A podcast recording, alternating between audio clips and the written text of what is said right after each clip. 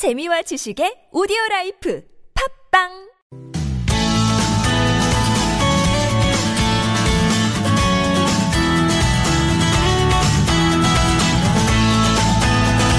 자, 서울 속으로 황원찬입니다. 2부 시작해 보겠습니다. 오늘 화요일 노무 상담이 있습니다. 이원석 노무사와 함께 하겠습니다. 노무사님 어서 오십시오. 네, 안녕하세요. 안녕하십니까.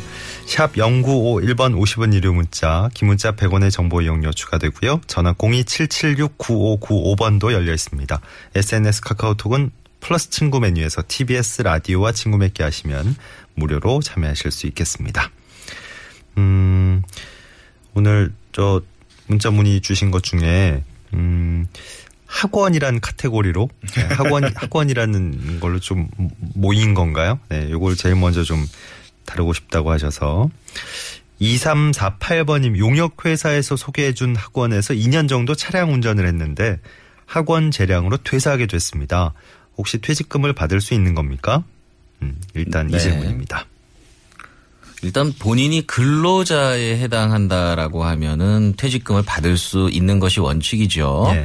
그렇기 때문에 이 차량 기사님 같은 경우에도 본인이 근로자에 해당하는지 여부를 먼저 판단을 해 보셔야 할 텐데요. 예. 일단 차량에 기- 운행을 하시는 기사님들 같은 경우에는 두 가지 방식이 있습니다.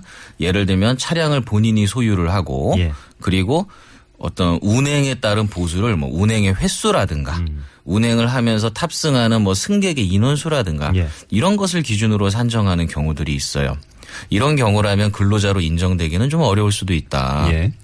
다만 학원에 속해서 학원에서 정해주는 운행 시간표에 따라서 운행을 하면서 일정한 월급 을 받으시는 형태로 근무하시는 분들도 계시죠. 예. 이런 경우에는 근로자로 인정된다고 보셔도 무방합니다. 음. 간혹 이제 이 차량의 소유 관계 때문에 예전에는 좀 근로자성을 인정하는 것에 좀 어려움이 많이 있었는데 예. 최근에는 비록 차량은 본인 소유로 하더라도 일종의 이제 지입차의 형태가 되겠죠. 네. 차량은 본인이 소유하면서 학원의 업무를 보는 경우에도 대부분 근로자로 인정될 수 있다는 거.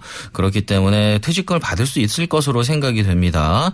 여기서 이제 궁금하신 부분이 용역회사의 소개를 통해서 입사를 하셨다고 하시는데 어, 뭐 용역 회사일 수도 있고 아니면은 뭐 이제 학원차 기사님들의 어떤 조합 형태의 모임일 수도 있어요. 네. 되게 그런 형태로 소개를 받아서 운행을 하시는 경우가 많죠.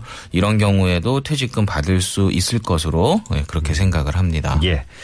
113번님은 학원 안에 있는 매점에서 3년 동안 근무했는데 월급은 꾸준히 받았지만 계약서는 쓰지 않고 식당 일을 한 겁니다. 이럴 때 퇴직금 받을 수 있을까요? 하셨습니다. 네.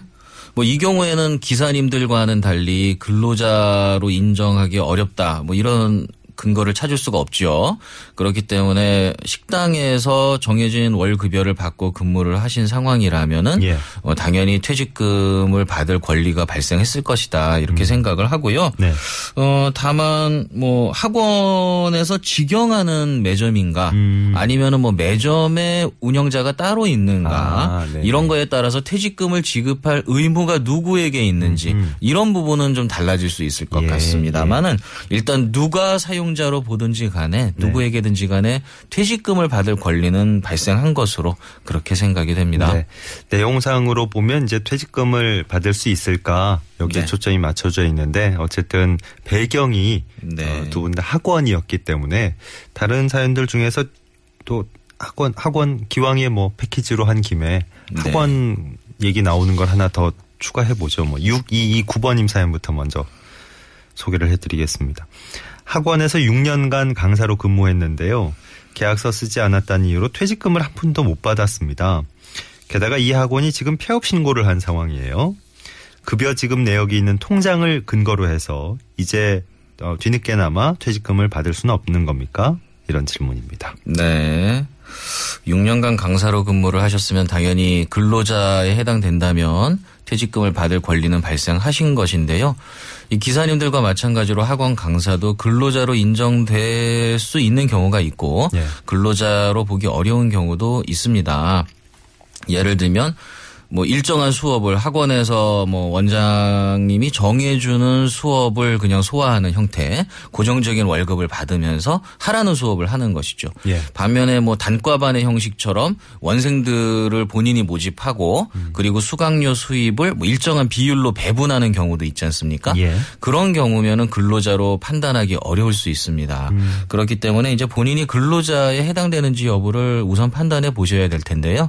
뭐 대부분의 학원 강사 라고 우리가 부르는 분들은 역시 근로자에 해당된다고 보시면 됩니다. 예. 특별히 어떤 네. 단과반 선생님이나 이런 분들을 제외하고는 그렇기 때문에 퇴직금 받을 수 있을 것으로 생각이 되고요. 근로계약서를 작성하지 않았다는 부분을 이제 염려를 하시는데 뭐 근로계약서는 전혀 중요한 부분은 아닙니다. 그러니까 근무한 기간과 받으신 임금을 입증할 수 있다면 퇴직금은 받을 수 있고요. 예, 급여 통장에 매월 일정한 급여가 이렇게 찍혀 있다면은 예. 퇴직금 받으실 수 있을 것입니다. 이제 다만 지금 이 경우에는 학원이 폐업을 한 상황이죠. 폐업을 한 상황이라 하더라도 이전에 학원을 운영하던 사용자 예. 이분이 퇴직금을 지급을 해야 됩니다. 네. 퇴직 후 3년이 지나지 않았다면 아직까지는 소멸시효가 완성되지 않았기 때문에 퇴직금을 청구할 수 있는데 네. 이제 한 가지 염려되는 부분은 이거죠. 이미 폐업을 한 이상 아무래도 사업주가 임금을 지급할 능력이 없을 가능성도 있겠다. 이런 부분들이 좀 마음에 걸리는 부분이죠. 음. 예. 그런 경우에는 에, 학원이 이제 임금 지급 능력이 없고 이미 폐업을 하셨고 예. 또 근로자 본인은 퇴사를 하셨기 때문에 체당금을 신청할 자격도 되실 거예요. 예. 그렇기 때문에 어, 임금 체불로 사업주를 진정함과 아울러서 체당금 신청을 위한 도산 등 사실 인정 신청 이거를 같이 해드리기를 하시기를 제가 이제 권해드리고요. 네. 그래서 체당금 지급 요건이 갖추어 주신다면은 지금 질문에는 퇴사를 언제 하셨는지는 명확하지 않은데 퇴사하신 지 아직 1년이 넘지 않으셨다면은 퇴장 체당금을 받으실 수 있을 거예요. 그렇다면은 최소한 3년분의 퇴직금은 체당금으로 받으실 수 있기 때문에 예. 체당금 신청을 병행해서 같이 진행하시기를 권해드리겠습니다. 예. 3223번으로 음, 저희 동생이 일을 하다가 추락해서 척추 골절 부상을 당했습니다. 입원 중인데요. 회사에선 산재 처리 거부하고 있고 심지어 이미 퇴사 처리까지 된 상태입니다. 늦게라도 산재 보상 받기 어려울까요? 산재 처리하는 기준이 궁금합니다. 하셨어요. 글쎄요, 이거는 굉장히 좀 큰 사고인데요. 그러네요. 그 큰 사고에 따른 회사의 대처 방식도 상당히 납득하기 어렵고요. 예, 근로자 입장에서는 지금 뭐 여러 가지 조치를 할 수 있는 부분들이 많은데 일단 회사에서 산재 처리를 왜 거부하는지 제가 잘 이해가 안 됩니다. 예. 혹시라도 뭐 이 근로자가 부상을 당한 것이 근로자 본인의 과실에 의한 것이다. 네. 그렇기 때문에 회사는 책임이 없는 것 아니냐 뭐 이런 생각을 하고 있는 거라면 그건 완전히 잘못된 생각이죠. 음. 예. 설령 근로자가 사업주의 뭐 업무 지시를 위반해서 사고가 난 것이라 하더라도 작업 중에 발생한 사고라면 업무상 재해가 명백하기 때문에 예. 그것에 대해서 산재 처리를 거부하는 건 정상적인 행태가 아니죠. 네. 그래서 근로자의 과실이 있다 하더라도 업무상 재해는 업무상 재해고 사업주는 보상 의무를 지닌다. 일단 그걸 말씀드리고요. 예. 회사가 산재 처리를 거부하고 있다라고 하셨는데요. 어, 업무상 재해로 인해서 산재 보상으로, 산재 보험으로 보상을 신청하는 신청권은 회사에 있는 것이 아닙니다. 근로자가 신청을 하는 것이에요. 그렇기 때문에 사업주가 뭐 산재 처리 안 해줄 거야 이런 식으로 이야기를 한다 하더라도 전혀 걱정하실 것이 없고요. 에, 최초 요양 신청서에 의사의 소견서를 첨부하셔가지고 에, 본인이 직접 접수를 하셔도 되고요. 병원을 통해서 접수를 하셔도 됩니다. 다만 사업주는 여기에 그냥 협력 의무만을 가지는 것인데요. 네. 우리 요양 신청서엔 사업주가 사실관계를 확인한 후에 날인을 해주도록 되어 있어요. 네. 그러면은 사업주는 지금 산재 처리를 거부하고 있다는 것으로 보아서 아마 날인을 해주지 않을 가능성이 높겠죠. 그러면은 날인 안 받고 그냥 내시면 됩니다. 날인 안 받고 그냥 내시면은 이제 관계기관인 근로복지공단에서 조사를 하게 되겠죠. 네. 왜 사업주가 날인을 해주지 않았는지 근로자 측에 물어보게 될 테고 사업주 측에도 확인을 할 것입니다. 왜 날인을 해주지 않았느냐. 예. 그리고 어, 그거와 아울러서 재해 경위나 이런 부분들도 사업주를 통해서 확인을 하게 되겠죠. 설령 뭐 근로자의 과실이 있건 사업주가 날인을 해줬건 안 해줬던 간에 업무와 관련해서 발생한 사고가 맞다면 예. 당연히 산재 보상을 받을 수 있기 때문에 일단은 날인을 일단 해달라고 요구하시되 예. 사업주가 날인을 거부하시면은 그냥 날인 받지 않고 접수하면 된다라는 거 이게 첫 번째고요. 예. 어, 지금 사업주의 협력이 그래도 사실은 대부분의 업무상 재해는 필요합니다. 예. 를 들면 재해가 왜 발생했는지, 그 당시 상황은 어떠하였는지, 목격자는 누가 있는지, 이런 경우들이 다 사업주의 협력이 필요한 부분들이 예. 사실은 있어요. 특히 업무상 질병 같은 경우에는 뭐 과로나 이런 경우에는 출퇴근 시간이나 근무 내용 이런 것들도 굉장히 사업주의 협력이 필요한 부분인데 지금 그걸 거부한다면 사실은 조금 어려움은 있을 수 있습니다. 그렇기 때문에 이제 근로복지공단에서 철저하게 조사할 수 있도록 해야 되지만 예. 우선적으로는 근로자 본인도 목격자를 확보한다든가 이런 부분들을 위해서 좀 여러 가지 노력을 해 주시고요. 예. 지금 산재 처리와 아울러서 또한 가지는 지금 부상이 크시단 말입니다. 음. 그렇죠. 척추골절이라고 하셨으니까. 이런 경우에는 아마도 이제 장애가 남을 가능성이 매우 높고요. 그렇다면 산재 보상과는 별도로 네. 민사상의 손해배상 다툼까지 갈 수도 있어요.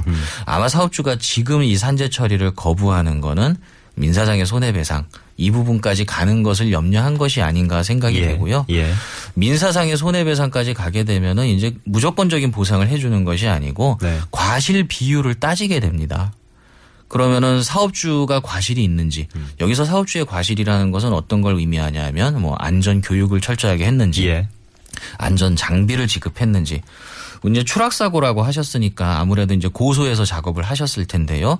이 고소해서 작업하기 위해선 추락을 방지하기 위한 여러 가지 이제 안전 시설, 비계라든가 이런 것들을 정상적으로 설치했는지 여부도 중요한 네네. 그런 문제가 되겠죠. 그렇기 때문에 그런 부분들을 확인해야 되는데 여기서 중요한 것은 뭐냐면 근로자 입장에서는 그거를 확인하기가 상당히 곤란하단 말입니다. 입증하기도 곤란하고요. 그렇기 때문에 일단은 제가 사업주를 좀 징벌하는 의미에서라도 예, 고용노동부 산업안전과에 산업안전보건법 위반으로 사용자를 고소해야 되는 상황이 아닌가 생각을 합니다. 예. 고소를 하게 되면 일단 사업주는 예, 산업안전보건법을 위반했으면 당연히 형사처벌을 받게 될 것이고요. 예. 형사처벌과 아울러서 이 형사처벌 받은 기록이 나중에 민사소송에서 근로자한테 유리한 증거로 사용될 수도 있어요. 네. 그렇기 때문에 우선은 지금 산재 보상과 아울러서 예, 당연히 사업주를 고소해야 되는 상황이 아닌가 생각되고요. 예. 아 이게 좀 답변이 길어지는데 마지막으로 한 가지 더 말씀드리면은요.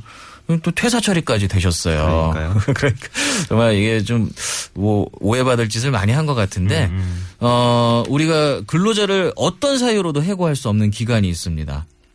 업무상 재해로 인해서 휴업한 기간과 그 후 30일까지는 어떠한 이유로도 근로자를 해고할 수 없는 절대적 해고 금지 기간이고요. 예. 이것을 위반해서 근로자를 해고하면 근로기준법 위반으로 인한 처벌 중에 가장 높은 수준의 어. 처벌을 받게 됩니다. 예. 5천만 원 이하의 벌금과 3년 이하의 징역일 거예요, 네. 아마.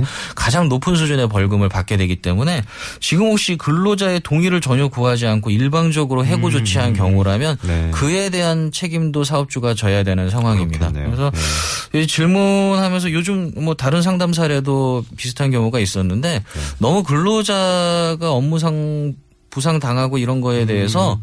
상당히 뭐 책임 자체에 대해서 심각성을 잘 못 느끼는 경우들이 많습니다. 예, 사업주분들이. 예. 네. 그런데 뭐 여기다 산재 보상뿐만 아니라 민사상 손해배상, 형사상 처벌까지 하면 음. 네. 정말 사업주가 사업을 계속하기 어려울 수 있는 상황까지 될 수가 그러니까요. 있어요. 예. 그렇기 때문에 이 부분은 사업주도 좀 각성이 필요한 부분 같고요. 음. 만약에 사업주와 대화를 시도해 보시되 도저히 협력이 안 되는 상황이라면은 이런 민영사상 고소 이런 부분들도 함께 하셔야 되는 상황이 아닌가 예. 그렇게 생각이 됩니다. 네. 중간에 잠깐 뭐 짚어주시기도 했지만 사업주 입장에서는 내가 이걸 선뜻 인정했다가는 뭐 네. 민사 소송까지도 갔을 때 네. 어, 더 어, 손해배상을 많이 해야 되는 거 아닌가 뭐 이런 걱정도 하실 수 있는데 음. 네. 이거는 자칫 이렇게 자꾸 숨기고 어, 부인하고 이랬다가는 형사처벌까지도 네. 예, 생각을 하셔야 되는 상황이니까 음, 그렇죠. 이거는 완전히 좀 사업주의 입장에서는 조금 확실한 전환이 필요하지 않을까. 이 산업안전 보건에 관한 규칙이라는 게 있습니다. 거기에 보면 이제 이 작업을 할 때 지켜야 되는 어떤 안전 규정이라든가 고소 작업을 할 때 설치해야 되는 비계의 종류라든가 설치 방법 이런 게 굉장히 상세하게 나와 있어요. 네. 만약에 그런 부분들을 위반한 것이 있다면은 당연히 형사적인 처벌은 처해질 것이고요. 네. 어, 지금 근로자 입장에서 한 가지만 더 말씀드리면은 어, 목격자 확보가 지금 제일 중요한 상황인 것 음. 알겠습니다. 같습니다. 예. 그래서 동료 직원이나 이런 분들이 어려움이 있더라도 그 당시 상황에 대해서 정확히 진술을 해주셔야 예. 어떤 형사적인 처벌 내지는 민사적인 책임 이런 부분에 있어서 좀 더 유리한 결과를 보실 수 있을 거예요. 네. 2158번님 사연으로 넘어가죠. 중소제조업체 사업주입니다. 음, 저희 회사는 배송 전문 기사가 3명 있는데 어, 비용 절감을 위해서 앞으로 배송은 외부 업체 어, 의뢰할 생각이에요. 어, 이렇게 되면 이제 배송 전문 기사분들이 필요가 없으니까 네. 어, 배송 기사를 해고해도 문제가 없을까요? 라는 질문이네요. 네. 일단은 하나의 부서 자체가 없어져 버리는 경우 아니겠습니까? 예. 그죠? 그렇기 때문에 이 경우는 뭐 회사 입장에서는 도저히 어떻게 할 수 없는 경우다 이렇게 생각하실 수 있을 것 같지만 역시 해고는 해고죠. 예. 또 근로자 입장에서는 아무런 규칙 사유 없이 해고 당하는 것이죠. 회사의 필요 때문에 해고 당하는 것이기 네. 때문에 그래서 경영상 이유에 따른 해고에 해당합니다. 음. 흔히 말하는 정리 해고죠. 예. 그렇다면 정리 해고 요건을 갖추어야 하는데 이제 정리해고 요건 간단하게 요약해서 말씀드리면 긴박한 경영상의 필요성이 있어야 한다는 거 예. 그리고 해고 회피를 위한 노력을 해야 된다는 예. 거 그리고 해고 대상자를 공정하게 선정해야 된다는 네. 거 그리고 마지막으로 근로자 대표와 성실하게 협의해야 된다는 것인데요. 음, 부서 전체가 소멸하는 것이기 때문에 예.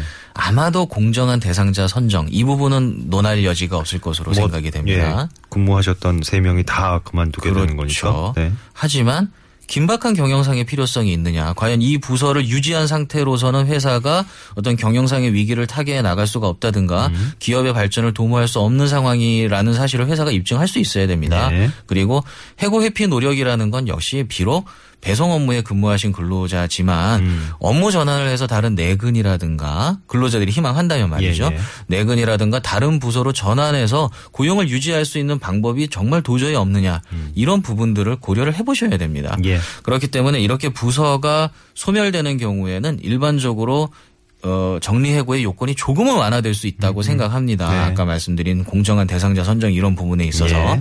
하지만 나머지 부분에서는 요건을 갖추어야 하기 때문에 예. 어, 지금 상황에서는 뭐 부서 없어지는 거니까 뭐 고용관계 종료되는 게 당연한 거 아니냐 이렇게 생각하시면은 조금 위험할 수 있다. 음. 네. 이렇게 말씀드리겠습니다. 예. 어, 오늘 유독 설명도 좀 길고 예, 힘들게 진행해 주신 것 같아요. 네, 이원성 노무사와 함께한 노무 상담을 여기까지입니다. 수고 많으셨습니다. 네, 감사합니다. 예.